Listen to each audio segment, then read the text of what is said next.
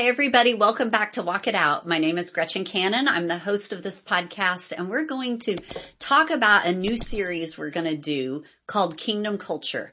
But this necessarily isn't a series where every single episode for the next however many is going to be about kingdom culture.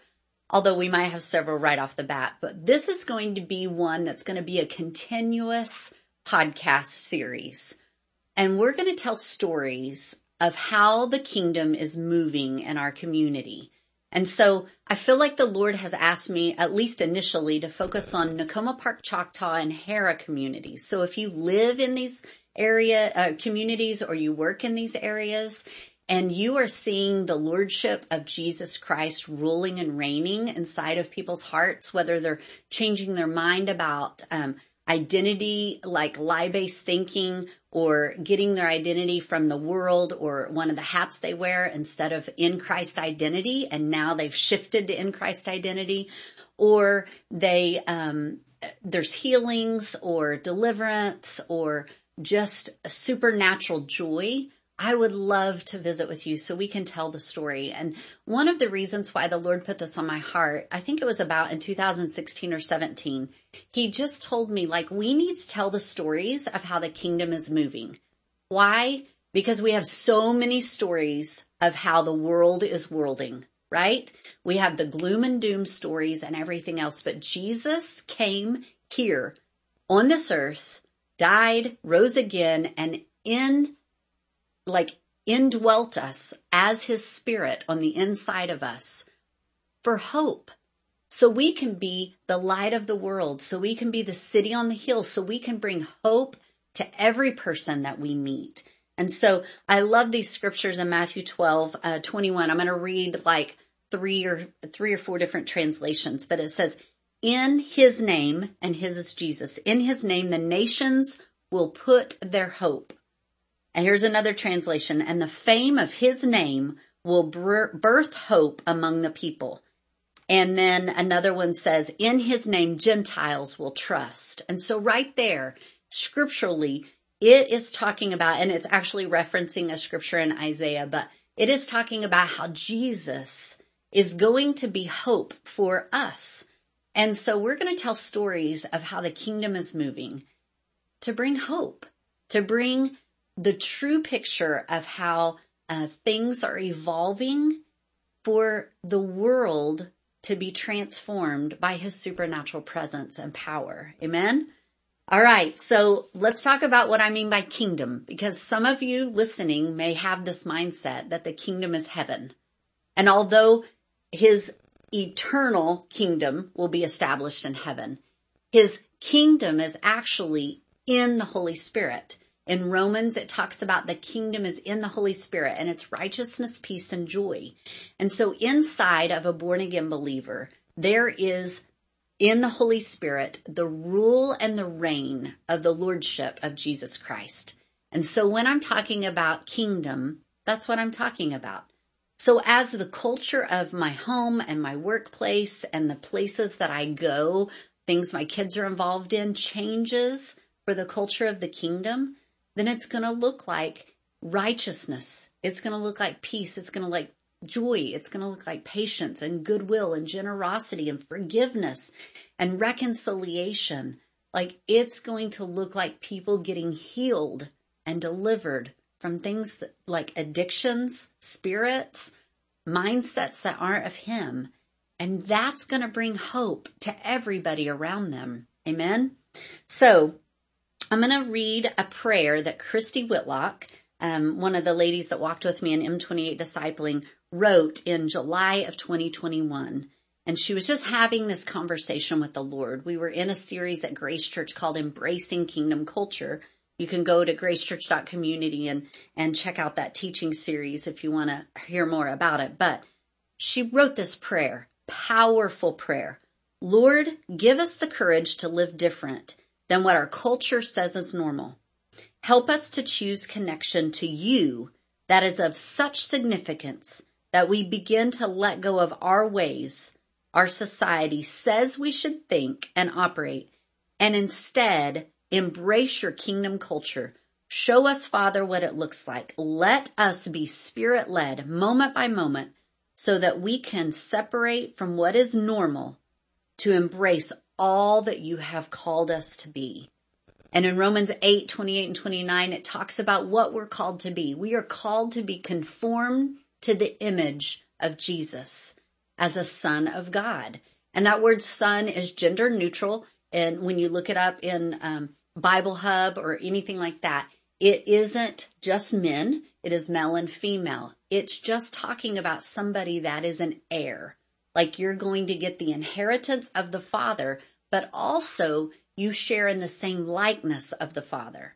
And so the character as a son is going to resemble the character of the father. And so if you're born again, you are a son of God and you are going to resemble the character of Father God.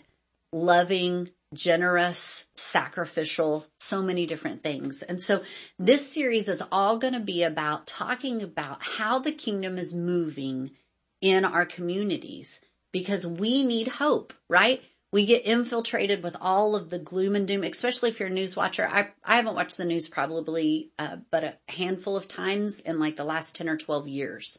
Um, especially since the weather apps came out on the phone, right? Because that's what I usually watch the news for, weather and sports. And you have sports apps and you have weather apps now.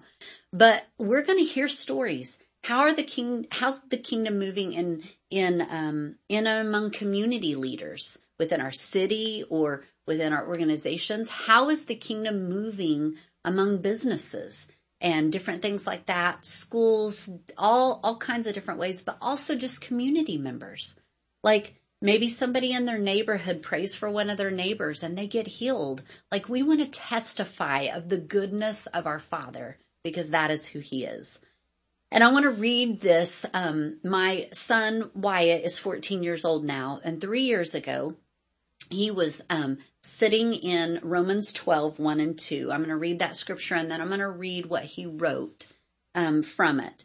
But it says, I beseech you, therefore, brethren, by the mercies of God, that you present your bodies a living sacrifice, holy, acceptable to God, which is your reasonable service. And do not be conformed to this world, but be transformed by the renewing of your mind, that you may prove what is the you may prove what is that good and acceptable and perfect will of God. And that word perfect just means mature or finished. So this is what Wyatt wrote. God wants the kingdom culture to be on earth. It is right, good, pleasing, and perfect. We say, let it be on earth as it is in heaven. And heaven has a culture of pureness and righteousness and things like that. So if we have the king of that culture living inside of us, then our culture shall be like that. When we abide in him, and that's our mind, will, and emotions, our, our behaviors, when we abide in him, our way of thinking gets completely changed and we will not live the way this world lives, but the way the heavenly realm lives. And we shall see that it is right and amazing and that we should be living like that we shall offer our bodies to him so he can use them to expand his kingdom culture. Now, if you catch that, when he was talking, he said, when we abide in him. So this is not telling a story about all these amazing things that's happening, although we will tell those, but we truly want to remember that our source for heavenly, um, for the heavenly realm and how it lives is all about abiding in Him. Abiding just means to stay, to remain, living connected. It's kind of like a baby inside of a mom's belly. It's connected. It's staying connected and remaining by that umbilical cord to its source, which is the mother. And, um, and that's how it gets its nourishment and that's how it matures to be able to have a healthy delivery. And so that's what we're talking about. And so when we're talking about the kingdom culture, we've defined kingdom, the rule and reign of the lordship of Jesus Christ inside of a yielded believer. When we're talking about kingdom culture, we're talking about that we need to be change agents for the things of the kingdom. When you're in Walmart or, or maybe Harps or um, you're in McDonald's and the Lord starts showing you somebody that's broken and not like to condemn them, but to bring hope to them, to remind them of the goodness of God. And you know what? That might just be with a smile. It could be with buying their lunch. It could be with praying for them. Maybe you see somebody that um, is struggling to walk or having asthma issues or or something like that, and you just ask, "May I pray for you?" More times than not, people are going to allow you to pray for them. And so I encourage you just be bold and step out in that gift and and just what the Lord is telling you as you're staying connected to him. I've got a story and I don't know that I've even I maybe have told one or two people this, but I was in Sam's one time in Midwest City and I was walking down the aisle and I've just started asking the Lord um, when I go into place, like, what assignment do you have for me? Why, even though I'm there to get my stuff and get out and I'm ready to get home, like doing the works of Jesus as you're living connected to him with his character and nature is so valuable to the culture being changed. And so I was walking down this aisle and, um, this lady was just standing there looking at uh, dishes or something, uh, something kitchen, kitchen wise. And the Lord said, you need to let her know that I hear the cries of her heart about her daughter. And I had no clue what he meant by that. I didn't second guess. I just went up to her and said, I'm a follower and a lover of Jesus. And I just want you to know that he hears the cries of your heart for your daughter.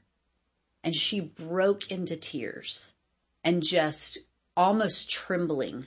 And, um, I, I wasn't sure what to do besides just to thank the Lord for bringing her hope. And her daughter the night before had tried to commit suicide. And so to that mom, hope was brought to her. Now it wasn't the hope of Gretchen. It was the hope of Jesus, just like Matthew 12, 21. It's his character that the nations will put their hope in. It's the fame of his name. And that doesn't mean like he's so popular, although that's part of it, but it's his reputation of the Jesus' reputation will birth hope among the people. And that's what happened that day. So you need to be a giver of hope as the Lord leads wherever you're at. But I want to encourage you also, in order to change the kingdom culture or the culture into the kingdom culture, you also need to be a receiver of hope. Yes, in your secret place with the Lord, but also out and about from other people. I was walking down Walmart one day, I just dropped my boys off from school, and I was struggling with thoughts of being a problem causer, just this lie going over and over and over. And the enemy had me so wound up I was navel gazing. I was just looking at myself, you know, and the Lord had, the enemy had me so wrapped up and the Lord almost prompted me to lift up my head. I don't remember if somebody walked in front of me and I almost ran into him or what, but I looked up and this lady gave me the biggest smile. And the Lord looked at me or whispered to my ear. He said, that was me looking at you. And what tenderness that is. So in order for the kingdom culture to manifest, we need to be a giver of it as we're connected to him, but we also need to be a receiver of it in private and through the body of Christ. And so I hope this introduction just blesses you and you have a little bit of understanding about where we're going. We're going to talk to community members and people that just have heard the voice of Lord they're walking out their obedience to change the culture wherever that sphere of influence is in their workplace, in their neighborhood, maybe even in their home. Just to love the people that God put in their way. Like that is what we're called to do. We're not called to judge the world. That is his job. We can't even handle what that looks like. We are called to love them. So let me pray for you. Father, we thank you for just the honor of being called your sons as born again believers, to be able to be conformed to your image. What an honor and what a privilege. And I just pray, Father, if there's somebody that you are speaking to that has a story to tell, that you would prompt them to contact me so we can spread the goodness of who you are But Father, if there's somebody listening that needs to be reminded of your goodness, I ask that you just bring hope into their hearts that you are here, you are with them, and you are listening. In Jesus' name, amen.